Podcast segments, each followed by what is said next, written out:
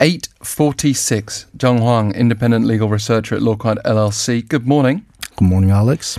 And with National Liberation Day falling yesterday, firstly, I hope everyone enjoyed a day off, but it's also an opportunity for us to to reflect a little further, especially for expats here who may not have followed uh, current politics very deeply or indeed Korean history leading up to this, that the backdrop of, of why it's so divisive, the serious debate that divides progressives and conservatives over whether August fifteenth should also be known as National Foundation Day.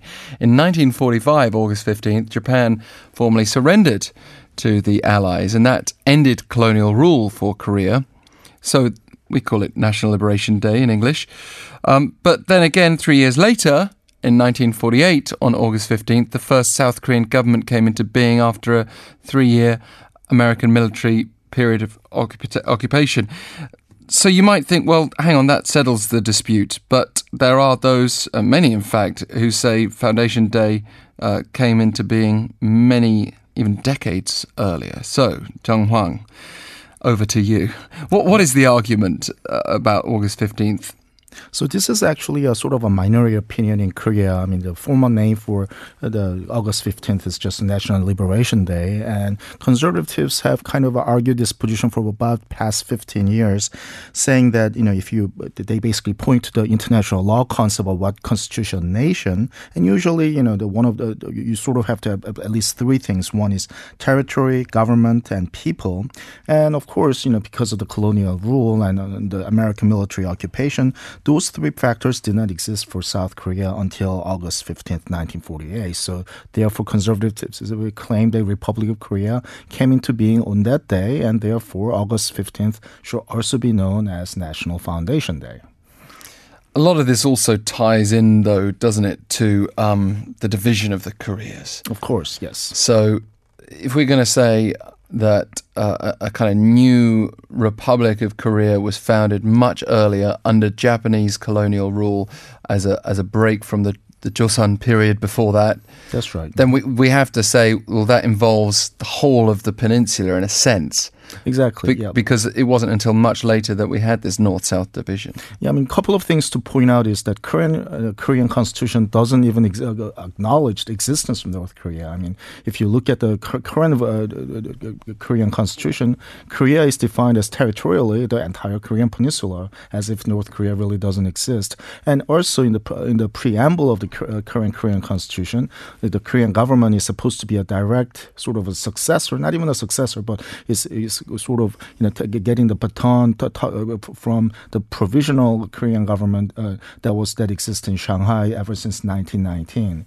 And another factor to consider is that the nineteen forty-eight, the establishment of a South Korean government, and also a few a couple of weeks later, North Korean government was also, also established, which, by the way, North Korea actually celebrates uh, the, the September ninth for their own Foundation Day. That is that was actually a very, very unpopular decision in in, in Korea. I mean, you know, this is a nation that just came out of colonial rule in th- uh, three years ago, and suddenly was divided by North and South, occupied by Soviet Soviet Army and uh, U S Army. So it was, you know, the fact that this was a new nation was not really a, that celebratory thing from a historical point of view. So important to consider all of those factors. Exactly. when when when you could just, in very cold light, say, well, of course we're going to St- to the start date at the moment of division, but not so clear at all. Exactly. When you view that context. What about international law? Is that helpful at all? And this is sort of a, a kind of a crux of the argument, in the sense that conservatives sort of use that argument, saying that, hey, international law says this, so therefore this is a slam dunk argument. But on the other hand, I mean, does it really matter? I mean, one thing you have to understand about international law is that it it's, sometimes it really doesn't have a really binding force. The three factors that they cite is basically using the international community to want to recognize a nation. And what we're trying to do is, as a nation of Korea, what day should we celebrate, and should we even have a national uh, uh, national foundation day? And that really has nothing to do with international law, in the sense that, I mean, we're not asking other people to say that Republic of Korea existed ever since nineteen nineteen. It, it, it is a question of what national holiday to uh, to celebrate. Uh, I guess so, so, uh, some similar analogy to make here is that in France, the Bastille Day is celebrated a lot, and that's the day that, you know, the French uh, sort of regarded as the first day of French Revolution. But French Republic wasn't really established after a year after the Bastille Day, and France doesn't actually really celebrate the, the foundation of their first republic all that much, although Bastille Day is a big national holiday. In the same way, I think, you know, one way to really look at August fifteenth is not really look at the international uh, the law about what constitutes a nation, but, you know, what as a country Korea and most of its people wants to celebrate. And uh, for the time being, up, apart from the international law argument, there is no real consensus that August fifteenth should be the National Foundation Day. We should perhaps also point out, for just clarity here, that Gwangbokjeol, the name of yesterday's holiday, doesn't translate as Liberation Day either. That's right. Mm-hmm. It literally means Restoration of Light Day.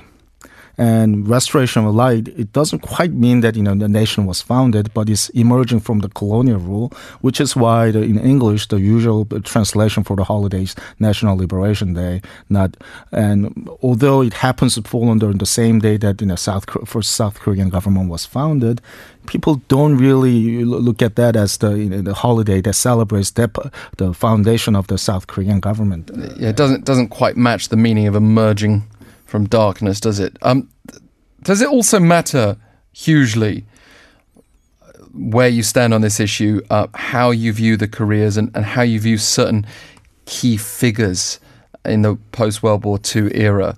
Um, but coming back to the careers thing, you know, like whether you just view South Korea, South Korea, or whether you still maintain this hope for a unified peninsula?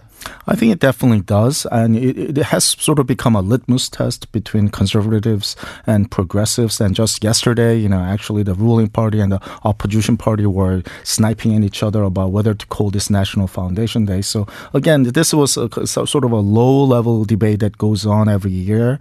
And next year, today, well, this year, if there was a, if we do celebrate the National Foundation Day, this would have been the seventieth anniversary. Next year will be a centennial for the March first movement, which also led directly led to founding of the Shanghai Provisional Government. So all those historical uh, currents that really, you know, lead up to the current uh, conservative versus like a progressive landscape in Korea really does shape the current uh, the debate.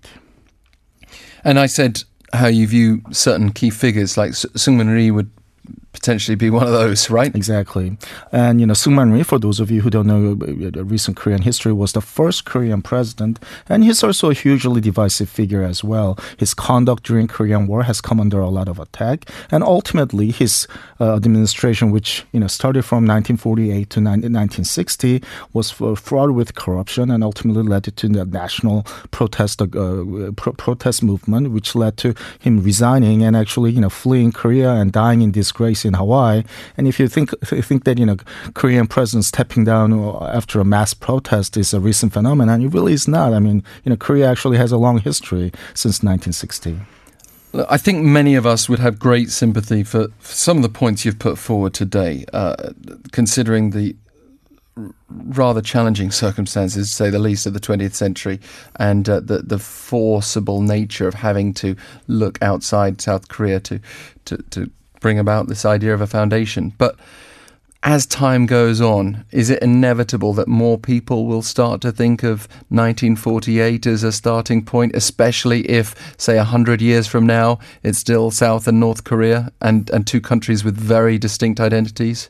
Well, I think that will co- come down to kind of a what historic, ultimate historical judgment in South Korea about the first Republic of Korea government is, and also Syngman Rhee, as you mentioned.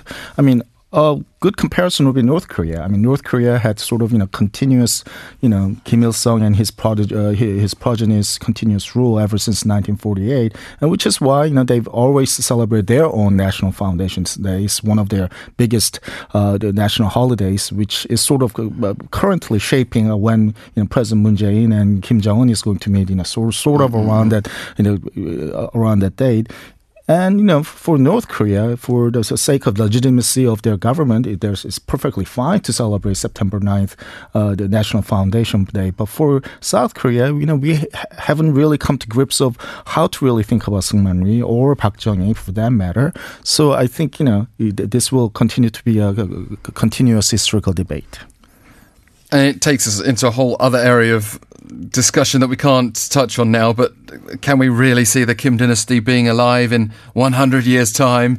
And can the Koreas find economic reasons to join together, even if there aren't those close blood ties? Quite possibly, especially based on what President Moon was also saying in his address yesterday about a Northeast Asian bloc. Zhang Huang, thanks for helping us get up close today. Thank you very much.